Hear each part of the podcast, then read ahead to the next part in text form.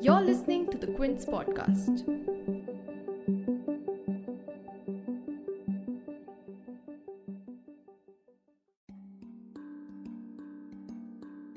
Three weeks after the Taliban captured Afghanistan, they announced a new acting government who will be running the country, which will now be known as the Islamic Emirate of Afghanistan. However, the announcement also rang alarm bells around the world as the cabinet was far from quote unquote inclusive and representative as the Taliban earlier asserted.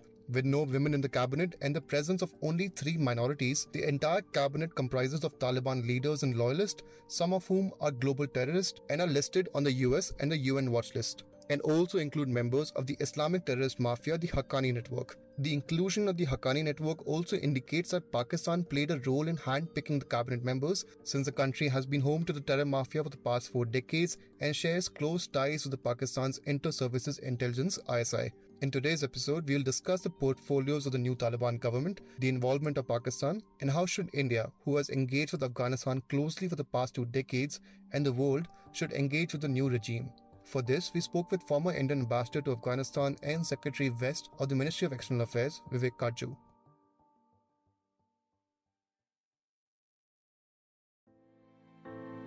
You're tuned in to The Big Story, the podcast where we dissect the headline making news for you, and I'm your host, Himmat.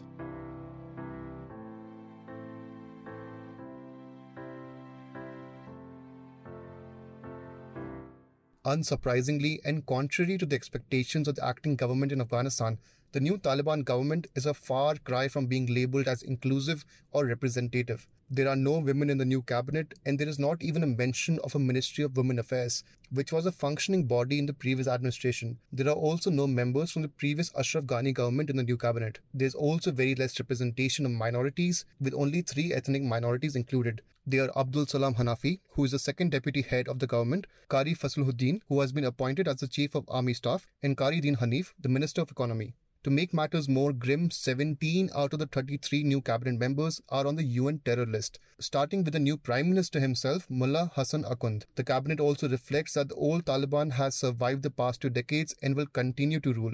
Now, Akhund, who heads the Taliban's hardline leadership council, Rehbari Shura, is, according to the UN, one of the 30 original Taliban. He has previously served as foreign minister and deputy prime minister in Taliban's first government.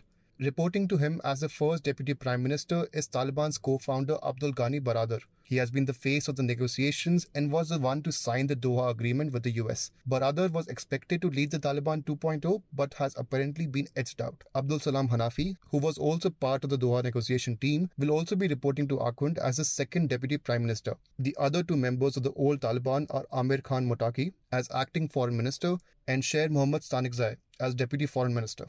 Former Indian diplomat Vivek Katju believes that the new cabinet is a mix of the old and new Taliban, primarily due to the internal rivalry and individual concerns that the Taliban leadership held. My uh, impression is that the Taliban had uh, difficulty in forming this uh, administration because uh, they were having problems in balancing the different interests within the movement. These interests can be roughly put in uh, two baskets. One are, of course, individual uh, issues, and uh, the second are tribal concerns, or tribe arising out of affinities and rivalries.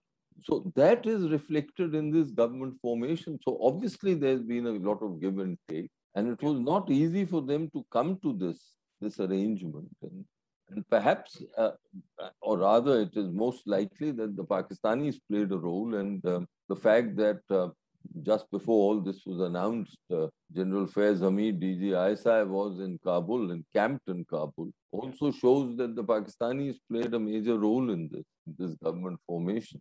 Now, once this kind of of uh, of a situation arises, then it it's almost impossible to include others. And apart from that, I don't think that the Taliban ideologically were in any mood for an inclusive government, which really meant including people from the old system, from the Afghan Republic in their fold, in governance. And uh, I think it was highly unlikely that uh, they would include such people.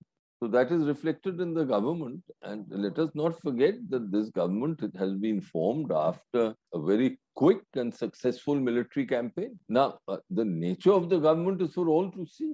It consists of people who are on the terrorist list, international terrorist list.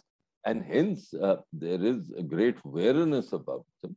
And many important countries have said that uh, such a government is not acceptable because uh, it does not represent the, the diversity of Afghanistan. And that's true because it does represent Pashtun domination. But if the Taliban is going to be headed by the old Taliban leaders, is there any indication that old rules will be making a comeback? Unfortunately, yes.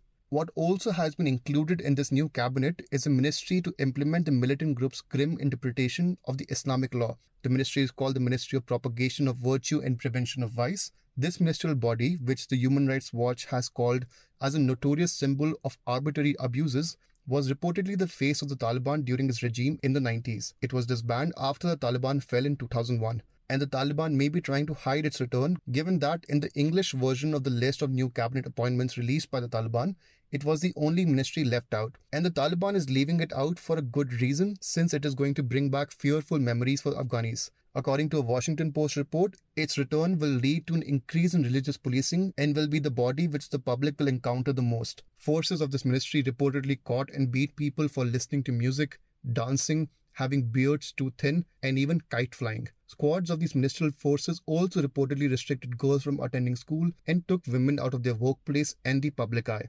Vivek Katju believes that it is not surprising that the new regime will employ old tactics of governance and breaks down how the old regime used to govern the Taliban regime at that stage was only recognized by Pakistan, Saudi Arabia, and the United Arab Emirates. Uh, the other, the, the international community virtually shunned them.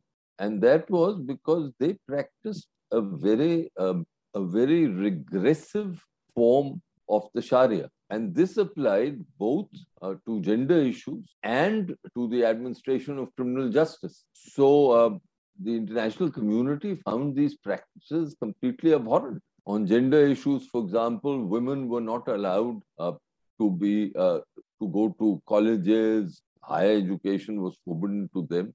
They were not even allowed access to to uh, hospitals or to be treated by male doctors. If there were stories current that if there was only a male doctor and there was a woman in uh, in dire need of medical attention, she was not allowed to get that medical attention if only a male doctor was there.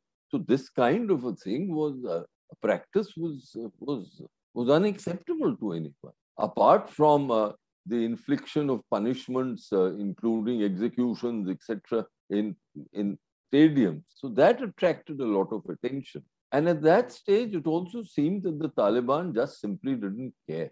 And that was the time when Mullah Omar, who was the, in a sense, the founding, uh, the founding figure of the movement, was in charge. I'm not surprised that they've kept these government structures. Perhaps it could be to assure their cadres or the more hardliners among them that uh, they are not diluting their ideology and their theology. But it remains to be seen how uh, they put all these practices on the ground the reports that have, are coming in are certainly not encouraging. But uh, these are early days, and, and we really have to see because if they need financial flows to maintain the kind of state structures which have been created over the last 20 years, they need money. And uh, they can only come from uh, international financing institutions and Western government. The Chinese are not known, as they suddenly change course. They are not known to open their purse strings to support budgets and other things. So we really have to wait and watch. The most significant takeaway from the new cabinet is that Pakistan played a big hand in picking the cabinet members, and all the indications for it point to the inclusion of the terror mafia group in the cabinet, the Haqqani Network. The Haqqani Network is a widespread Islamist mafia group which enjoys close ties to Al Qaeda and also to Pakistan's Inter Services Intelligence ISI. Its inclusion in the cabinet was predictable given that ISI Chief Lieutenant General Faiz Hamid was present in Kabul to reportedly meet the Taliban leadership just days before the cabinet announcement. The network is headed by Sirajuddin Haqqani, who is a global terrorist and has a $10 million bounty on his head by the United States.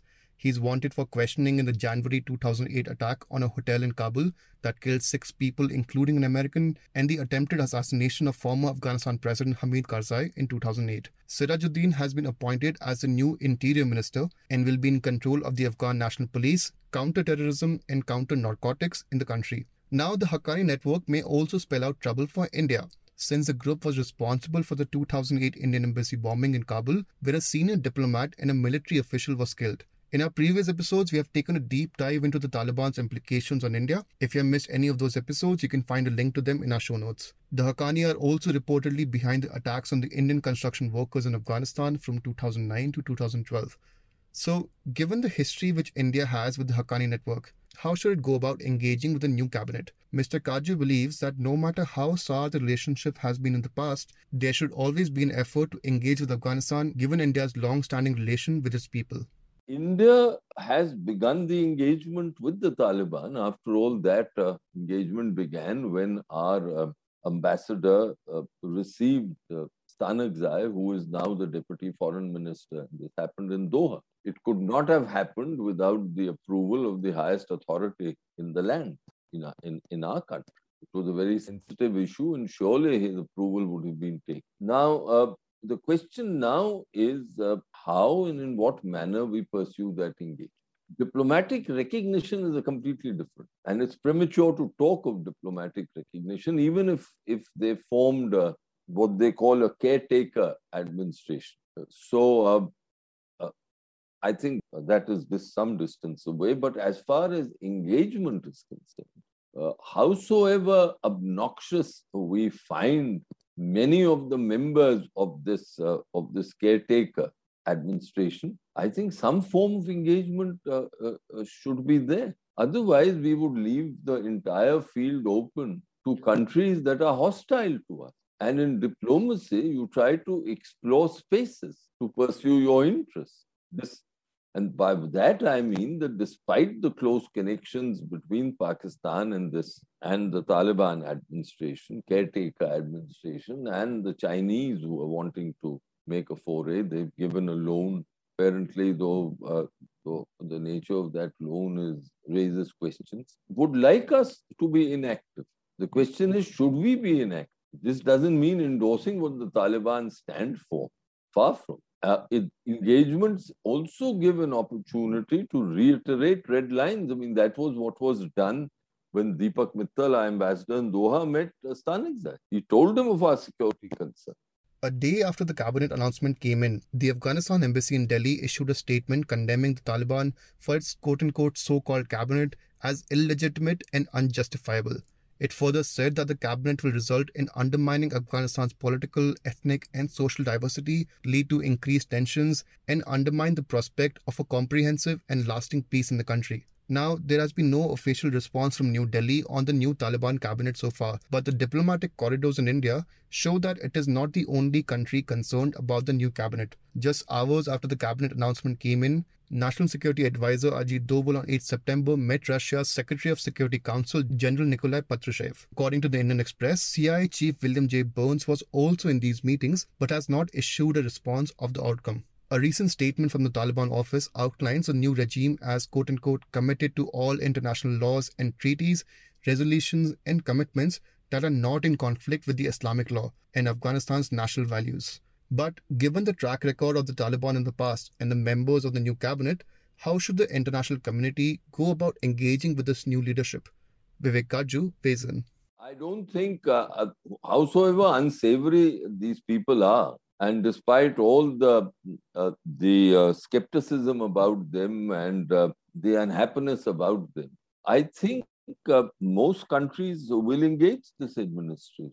Otherwise, what is the what is the alternative? Even if, if you want to extend humanitarian assistance, and there is every indication that even the Western countries who have said they will not recognize this administration. They want, they are insisting on an inclusive government, uh, which is uh, which in, inclusive of the diversity of Afghanistan, will engage these people, if for nothing else, to ensure that humanitarian assistance keeps flowing. Now, they may ensure that that humanitarian assistance flows through NGOs, etc. But even for that purpose, you've got to engage the person who is in control on the ground. And these are the people who are in control. I think the international community in the major powers, uh, that's the Western powers, will judge them by their conduct, by how they behave, not so much by uh, who's in it. The, the, and they will keep the keep various swords of Damocles hanging over their head. What is a clear indication from the quote unquote caretaker government which Taliban has installed is that not much has changed. It remains to be seen if the militant group does honor its promises on amnesty, inclusivity, and representation. If you like listening to this episode, please subscribe to The Big Story for episodic updates. We're available on Apple, Google Podcasts, Spotify, JioSaavn, and most of the other popular podcast streaming platforms. For other podcasts, please log on to the Quint website, and for any feedback, please shoot an email to podcast at thequint.com.